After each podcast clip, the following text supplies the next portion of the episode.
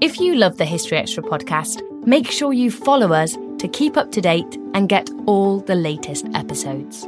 Thanks for your support, and I do hope you enjoy this episode. This episode is brought to you by Indeed.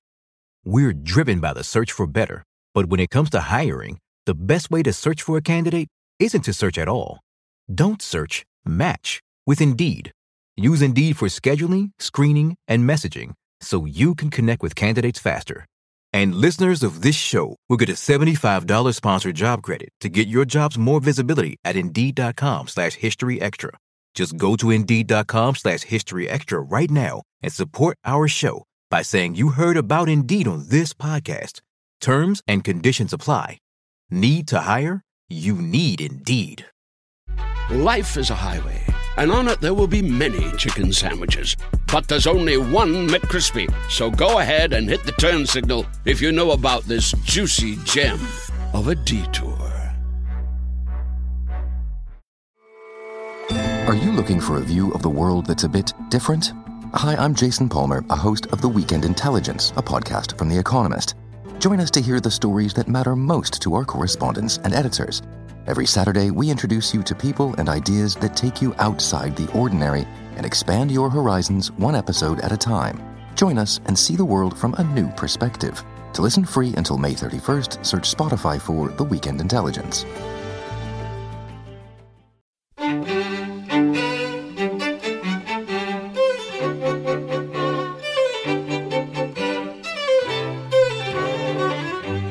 And welcome to the History Extra podcast from BBC History Magazine, Britain's best selling history magazine.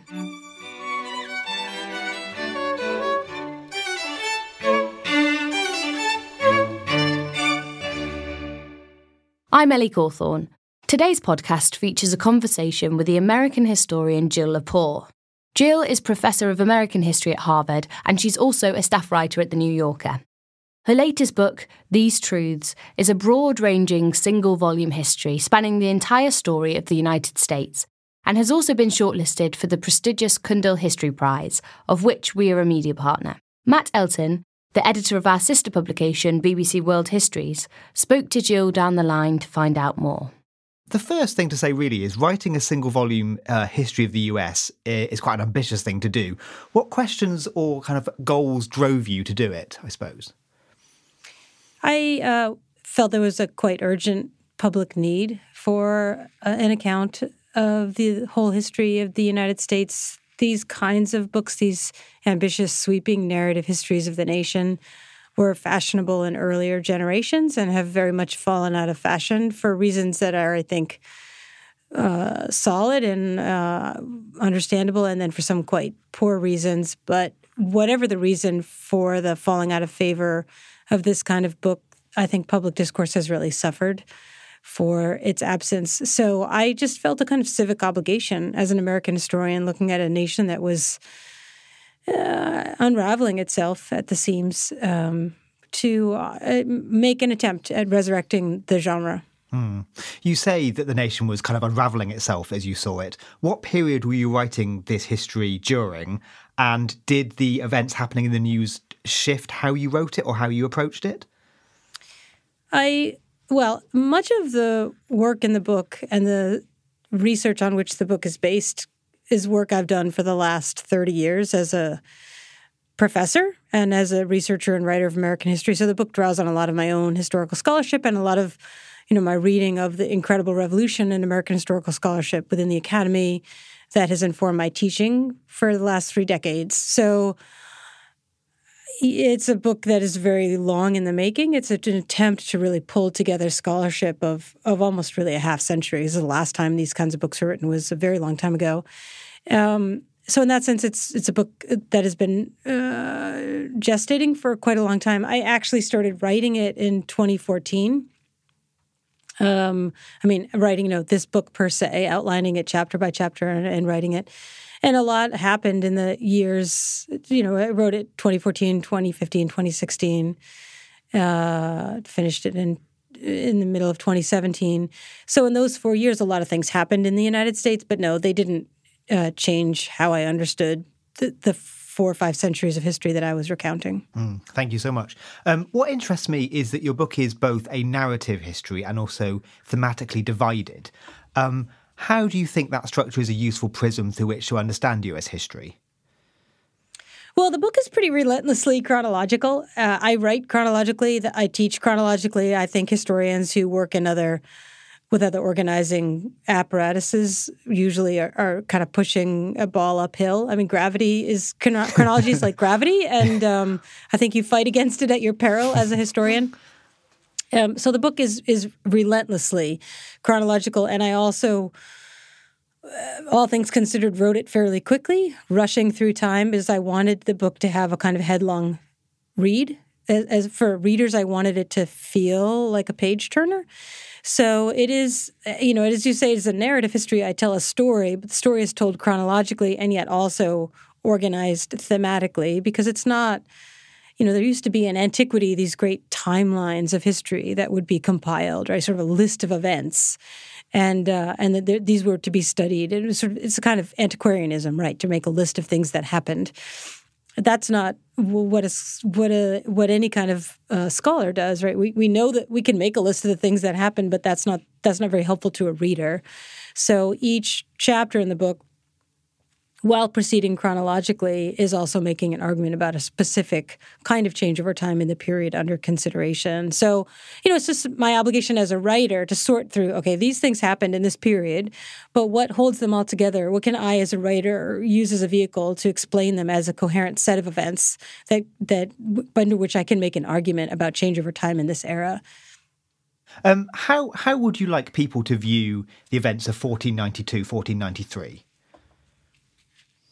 Uh, I think that's a, as I say in the book, Europeans understood um, the so-called discovery of America in 1492 when they made their these chronicles lists of important events in the history of the world. You know, there would be the birth of Jesus Christ, the discovery of America, the invention of the printing press. I mean, th- there were these this kind of like top ten list of events that changed the course of human history as Europeans understood it.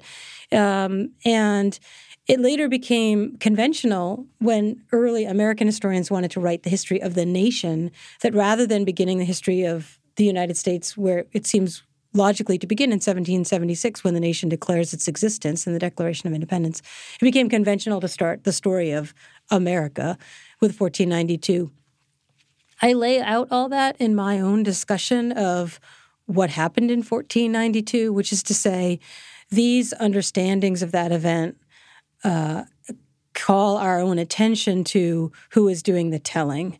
And we know, of course, now that there are all kinds of reasons not to begin a history of the United States in 1492. There are and have been in the United States for many years, for many decades, uh, a fairly significant political campaign to no longer even celebrate um, Columbus Day, which is a, a, national holiday in the United States honoring Christopher Columbus and that voyage, to no longer celebrate that or to replace it with Indigenous Peoples Day.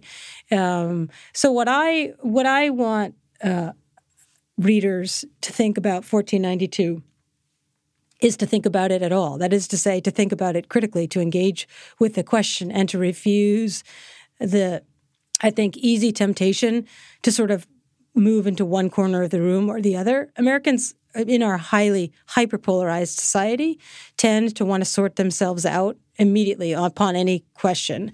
So, you know, either uh, you believe that Christopher Columbus was a hero and 1492 is a really important date and we should be celebrating Christopher Columbus on Christopher Columbus Day, uh, or you believe that Christopher Columbus was a genocidal murderer and we should no longer even speak his name and we should celebrate only Indigenous Peoples Day. Like as if there this sort of catastrophic either or thinking that plagues American public discourse is extraordinarily damaging to the to humanistic inquiry, right?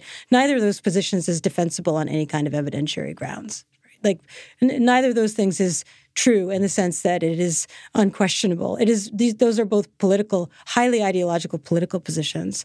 Um, so I you know, the first chapter of this, you know, thousand page history takes pains to consider what that controversy actually means and what are, what is this, what is the scale of the loss of life? What is the scale of that genocide? Really wrestle with those numbers and also to think about individual people and their lives, uh, not to just kind of submit to the, the kind of waving of a political opinion about that, but to conduct an inquiry into that and to think about what it is about why Columbus left such a legacy, what it is about the technology of writing uh, and his use of that technology from the moment that he uh, spied land that has shaped and informed our understanding of this history for centuries.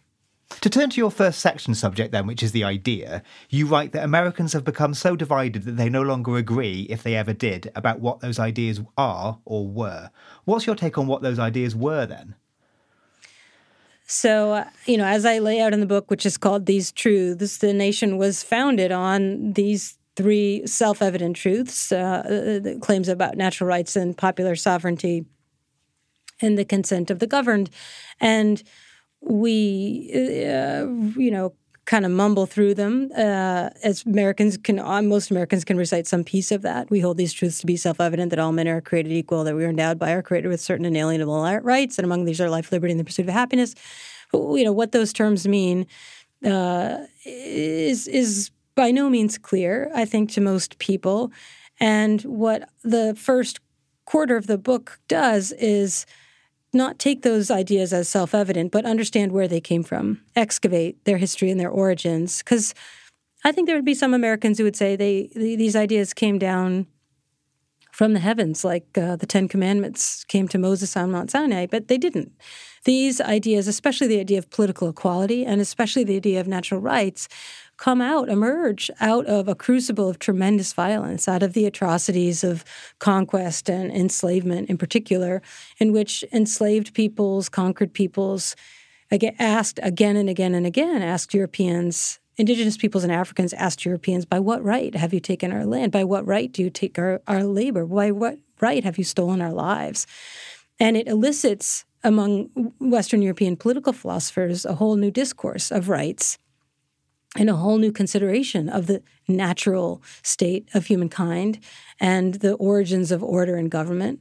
Uh, it, it, it is this very, uh, the scale of these atrocities itself uh, is a kind of catalyst to a new kind of thinking. And I, I, I think it's just quite important to reckon with that. That isn't, that isn't to say, uh, uh, that is actually a different way to think about the nature of violence and political violence and the origins of ideas about liberty and equality and rights, and to understand how tangled up they are in experiences of oppression, and yet how emancipatory they are.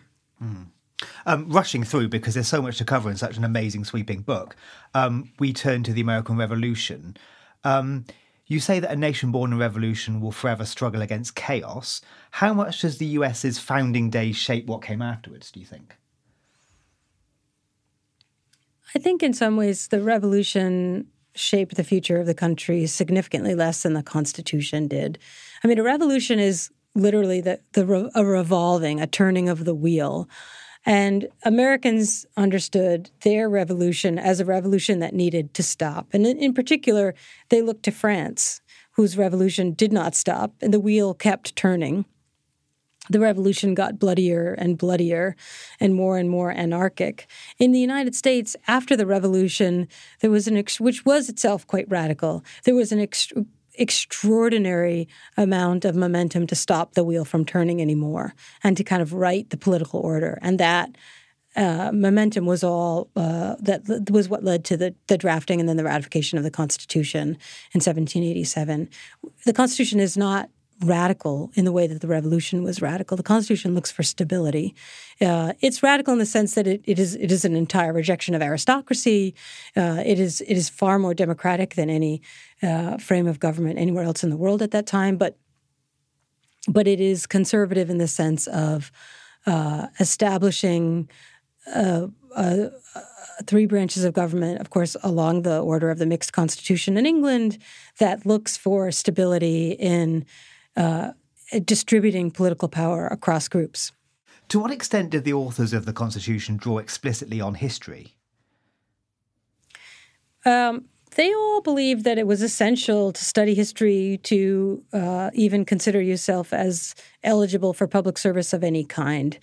Um, and the you know the chief architect of the Constitution, James Madison of Virginia, spent a great deal of time reading history and particularly making an inventory essentially of all of the, the fates of every other Republican government in all of human history. Uh, each of the drafters of the Constitution, each of the delegates to the Constitutional Convention made some version of that study. Madison, by far, was the most brilliant of them.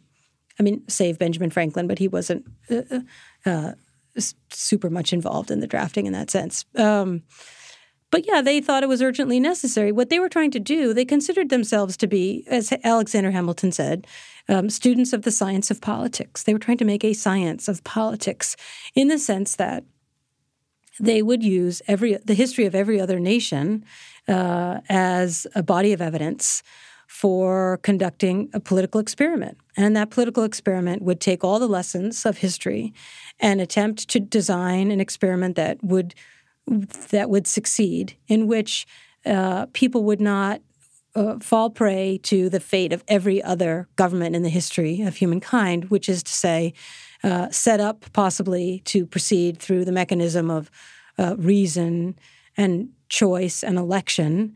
Uh, every other government set up in the history of humankind had at some point or another descended into civil war, to coercion, to violence, to force, to demagoguery, to tyranny, or to conquest. So what was a way to set up a government that that would be immune from all of those fates, that, that would not suffer those fates? So you couldn't, in other words, there was no way to craft a constitution without the study of history. Mm. Um, in the words of one reviewer, uh, they suggested that the framing of the constitution was done with rare genius. Do you agree? Um, and what problems did it end up causing?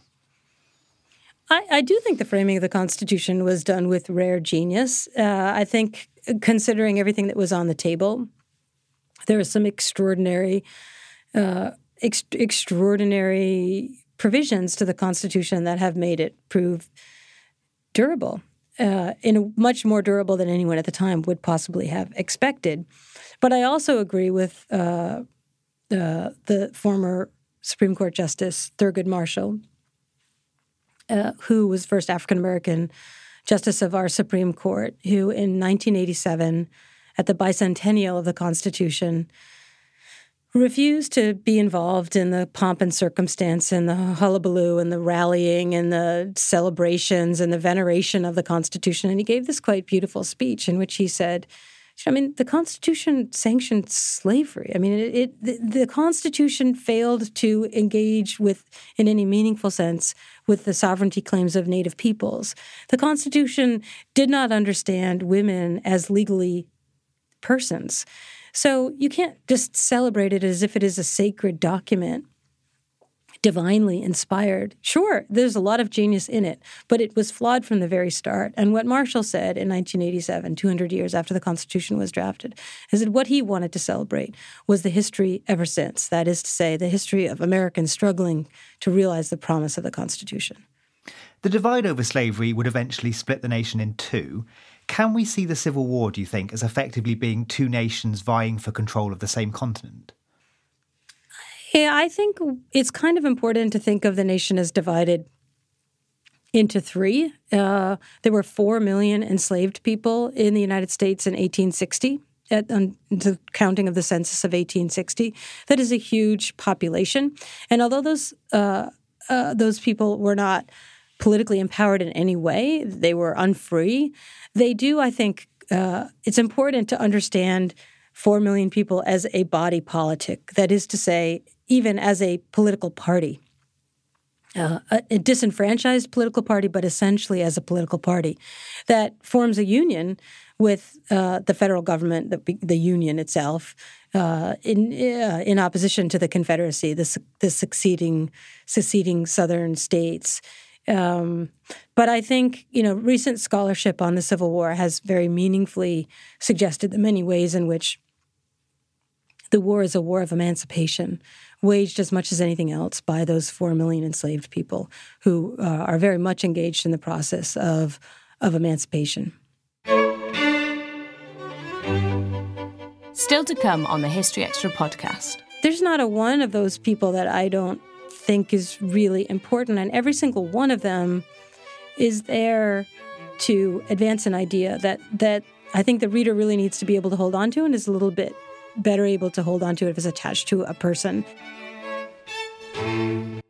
We don't always realize just how much our negative thoughts and experiences stick with us and weigh us down.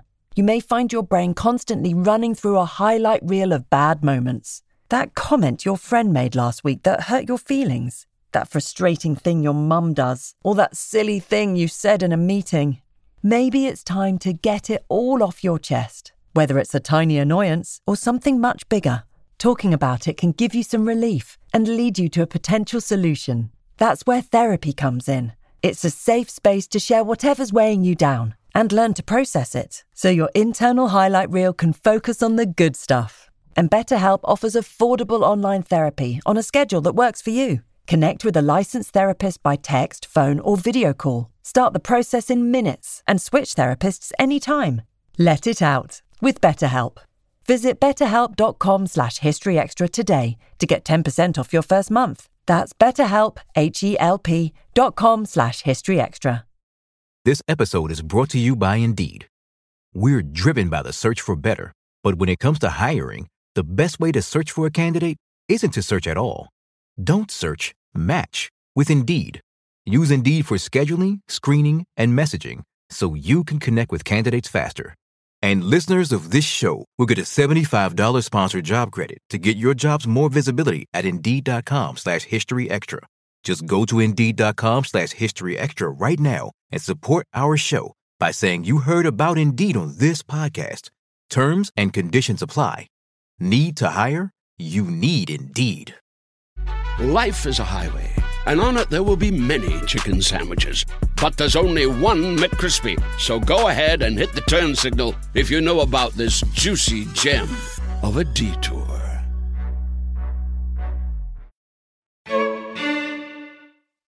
Something your book does really strongly is draw out the stories of individual people and their voices. Are there any that particularly stood out for you or whose stories you think have been underserved in the past? Well, the book is chiefly a political and intellectual history. There's a lot of other kind of history that I paid a lot of attention to and that is central to my argument and my storytelling. I spend a lot of time with religious history. I spend a ton of time the history of technology, especially technologies of communications. But again, it's chiefly a political history and an intellectual history. And a lot of that is fairly heavy lifting. So the way I dealt with that was to have the big ideas uh, and the big political movements that I was attempting to chronicle um, be uh, explained by way of characters. So this the, the account is a really long history, but it's really animated by people, um, by characters who we get to kind of get to know, you know, what they look like and what they sounded like and where they were born and maybe someone had six fingers and someone else had blue eyeglasses and like people that you could kind of picture and remember and attach uh, attach yourself a little bit because these and these are people that held important ideas or uh, expressed were involved in important political movements. And um, i there's not a one of those people that i don't think is really important and every single one of them is there to advance an idea that that i think the reader really needs to be able to hold on to and is a little bit better able to hold on to it if it's attached to a person. So where i think in um, you know in a more conventional history political ideas are to the extent that they're attached to characters are attached you know maybe to presidents. Like we, we might think about andrew jackson and jacksonian democracy you know or we we we, we would think about fdr and the new deal. Um, but we really wouldn't and then there'd be just the masses of people around these swirling around these ideas. My book doesn't work that way. I mean we spend time we certainly have you know andrew jackson is a character and fdr is a character but i spend a lot of time with you know pauli murray who uh, was a civil rights activist and a really important legal thinker in terms of reinterpreting the 14th amendment uh, had and had a quite uh, fascinating life uh, as a bridge figure between the civil rights movement and the women's movement. Or i spend a lot of time with phyllis schlafly the conservative warrior of the middle decades of the of the 20th century. I spend a lot of time, oh, uh, with Mary Lease, who was a Kansas farmer and a leader of the populist movement, um, or with Walter Lippmann, who was a political commentator, quite a quite a shrewd political commentator, concerned about the crisis of democracy during the years of uh, of mass democracy, the early years of mass democracy and mass communications. So um, I I love writing about people, but the people are really here a means to make arguments about ideas. Thank you so much. Um, turning to the middle of the 19th century, you say that the great debates during that period were concerning the soul and the machine. Those debates still continue today, do you think? Well, the coming of the Industrial Revolution elicits all manner of responses. I mean, we can most easily track uh, in the sense because it's most easily quantifiable the consequences for economic well-being or the inequality of wealth or growing you know the, the, introduction of a kind of wage economy leads to then a wage gap or you know there are all these kind of numerical ways of tracking the economic consequences uh, and also the purchase increased purchasing power and changing standing of living. Like when we think about industrialism we tend to think about those numbers. But a great debate took place at the same time uh, in the United States and, of course, in England as well, and in, in, in, in every other part of the industrializing world about what industrialism meant for humanity. Uh, not for could you buy a mattress for five cents instead of five dollars, and therefore more people had mattresses, but how did you understand your fate in the world? Were we all kind of stuck in a machine now? What was is there some sense uh, that our notion of our place in the world relative to other people, relative to, you know, goodness and decency and generosity and the spirit that ties us to one another and to and to the natural world that these things had been demeaned or diminished through mechanization.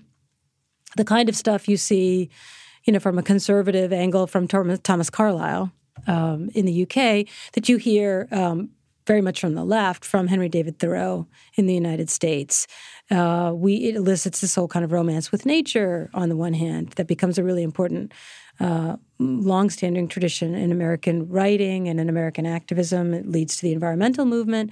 Or uh, in the United States, mechanization very much accelerates uh, the process of religious revival, a, a, a return from a very secular era in American history, that the era of the founding of the nation, uh, to uh, an era of, of, of, evangelical Christianity being uh, the most dominant force in American politics, leading to the abolition movement, the temperance movement, the peace movement, the women's movement.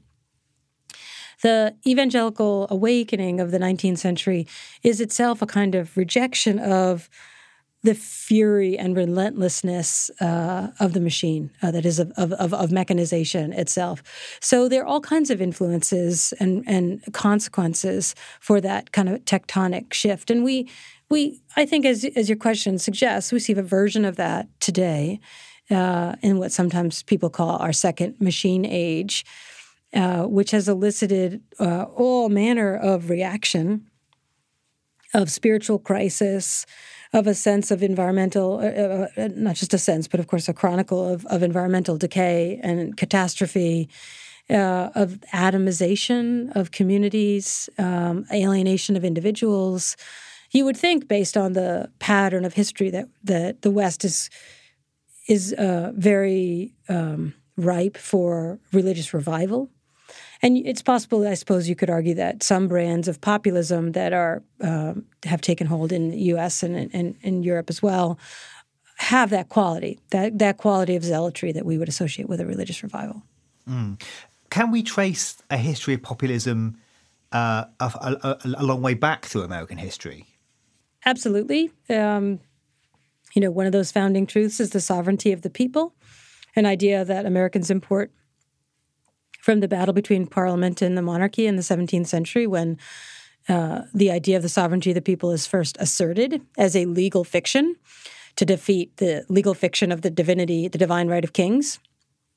So the sovereignty of the people is this it beca- it has become this kind of sacred idea in England because it was so necessary uh, to clip the wings of the monarchy, and it becomes a precious idea at the founding of the United States as well what it really means is not entirely clear, but populists will always take hold of that idea and make political claims uh, that they that they are finally, finally allowing for the expression of the sovereignty of the people.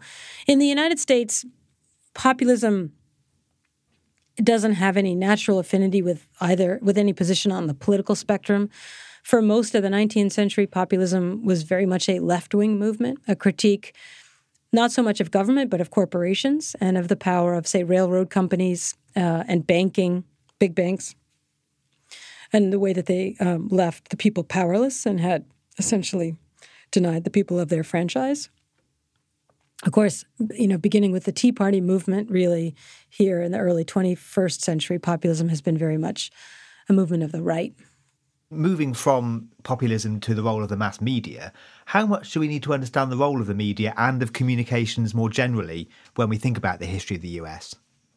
I think um, it's very useful to have a few more data points than, say, the last five minutes, which is, I think, what most of us walk around with in our head, or maybe the you know the time horizon that most of us carry around in our head about the influence of technologies of communication on political arrangements maybe begins with you know, the first iPhone or with the founding of Facebook. You know, these are developments of the last 15 years. Uh, I sought in this account to offer a time horizon that begins in 1492 with Christopher Columbus uh, and his quill and his journal of printed, you know, of paper on which he writes down what, what, he what he sees and what he wants to report to the king and queen of Spain. That technologies of communication are and have always been uh, crucial tools for the exertion of power. They have been tools both of tyrants and of uh, uh, Democrats, of people seizing power from tyrants. So that when we think about, you know, in the U.S., oh, Black Lives Matter is a movement of the social of social media. It wouldn't have been possible without social media.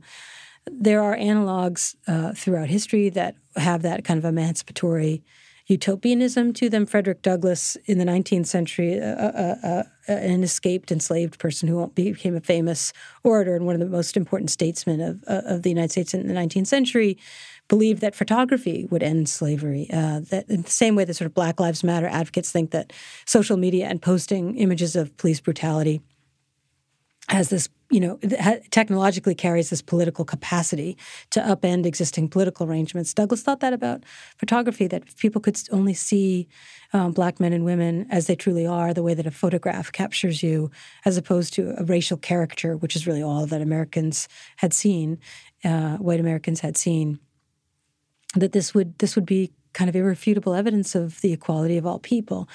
Uh, so there's there's a, there's there are all kinds of moments in American history where I linger over the consequences of technological change. I spend a lot of time with the weekly newspaper versus the daily newspaper versus the tele- newspaper that can report news by telegraph across the continent versus the origins of the radio and the federal broadcasting system and the rules and regulations that that uh, uh, oversaw political communication under the broadcast era that bridges radio and television, and then looking to the rise of cable news uh, in the US in the 1980s and 1990s down to the internet and, and, social media. But that if you see, if you have that much longer, if you like stretch out the the, the history like like taffy to as long and thin as it is, you just have a much better sense of the patterns over time, the streaks across the taffy.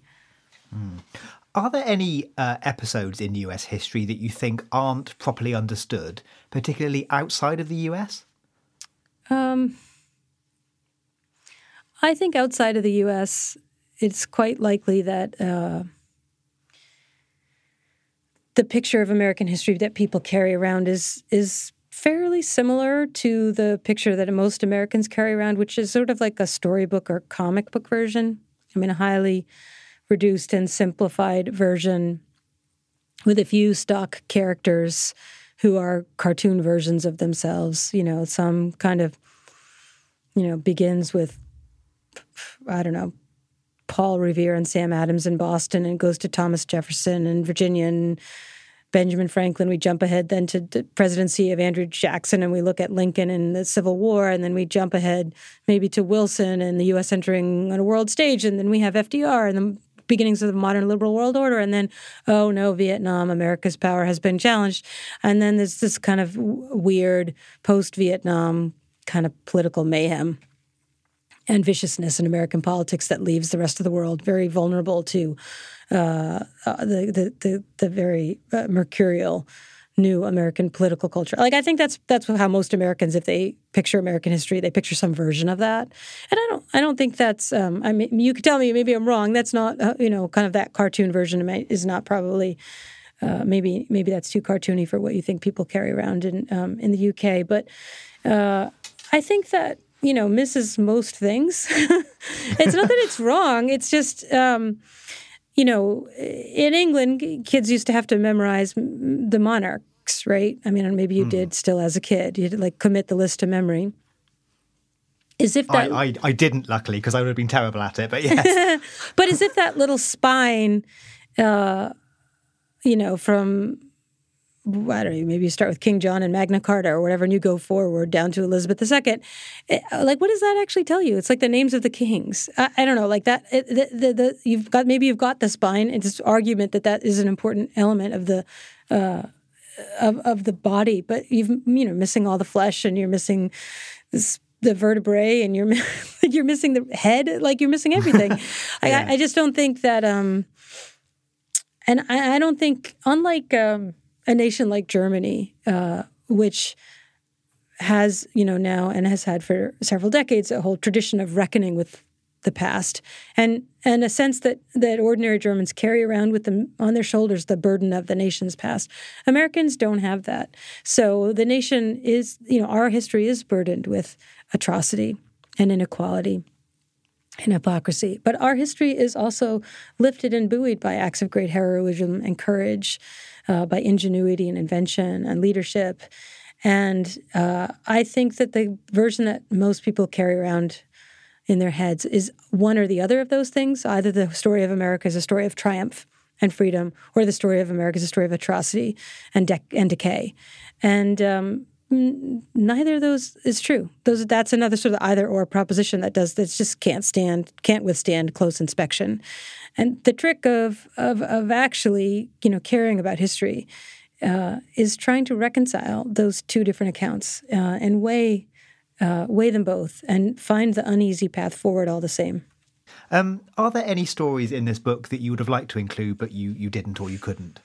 Oh yeah, there's. I spent a lot of time at night lying in bed thinking, "Oh, I really wish I could add room for this," or, yeah, there's tons of stuff I would have loved to been able to tell. But you know, I it's a long book, and it's a long book on purpose. I wanted people to spend the time, you know, kind of dedicate themselves to the idea that if you want to see something in a long time horizon, you actually have to spend a little bit of time reading about it. But I, it couldn't be longer. Like it, it couldn't be more than a thousand pages. So there were some awfully tough decisions all the way down the road. Uh, things, you know, I continue to regret. I mean, not because I thought there were mistakes, but just because, you know, people whose stories I found to be really beautiful or ideas that uh, seemed to me very vital. I guess if I had to put like one thing in a category, it would be a sense of of local place. Um, I would have loved to have been able to bring alive on the page, you know, Santa Fe uh, or you know, Lake Michigan or, you know, like just places, like set people down in a place and sort of smell the air and feel the wind on your face. And the book doesn't work that way. There's very little sense of place. I mean, things, events happen in places all over the country but I don't describe them uh, because I, I, it's very much argument driven, event driven, and people driven, and I just couldn't also have seen. yes, um, there's often a sense that America's undergoing a uniquely discordant political moment. Having written this book, do you think that's the case? I think this is uh, a, a pressure point, a turning point in American history. But the fact that what's going on in the UK has so many parallels to what's going on in the US suggests to me that the forces that lie behind this turning point are not distinctively American by any means. Hmm. And, and and do you think studying and reading and writing its history can help us feel positive about the future, or do you think that's not the role of history? Yeah, that's not the role of history. I mean, I tend to find solace in history because I, I genuinely think that uh, you I didn't want to die in childbirth, die of malaria, walk around with smallpox pox on my face, see my children die in infancy, not be able to vote. Like there's very little when you look at the past. there's like appeals to me. Um, so I don't I don't find solace in I don't, I don't I'm not nostalgic about the past, and I find that history that peddles nostalgia to be quite insidious.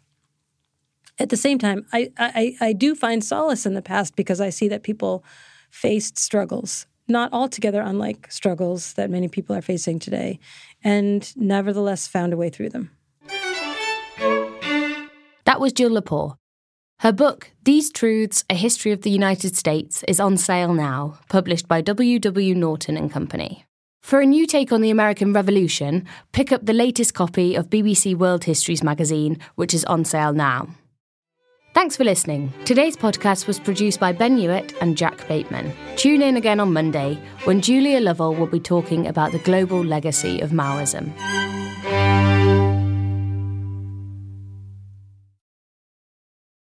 A collision between a Chinese jet and an American spy plane. He came and rammed into our left wing. With relations increasingly strained, what are the chances of things spinning out of control? The Western world was asleep. I'm Gordon Corera. I'll be exploring the friction in this most important of relationships and asking Has the West taken its eye off the ball? You cannot ignore China. From BBC Radio 4, this is Shadow War China and the West. Listen wherever you get your podcasts.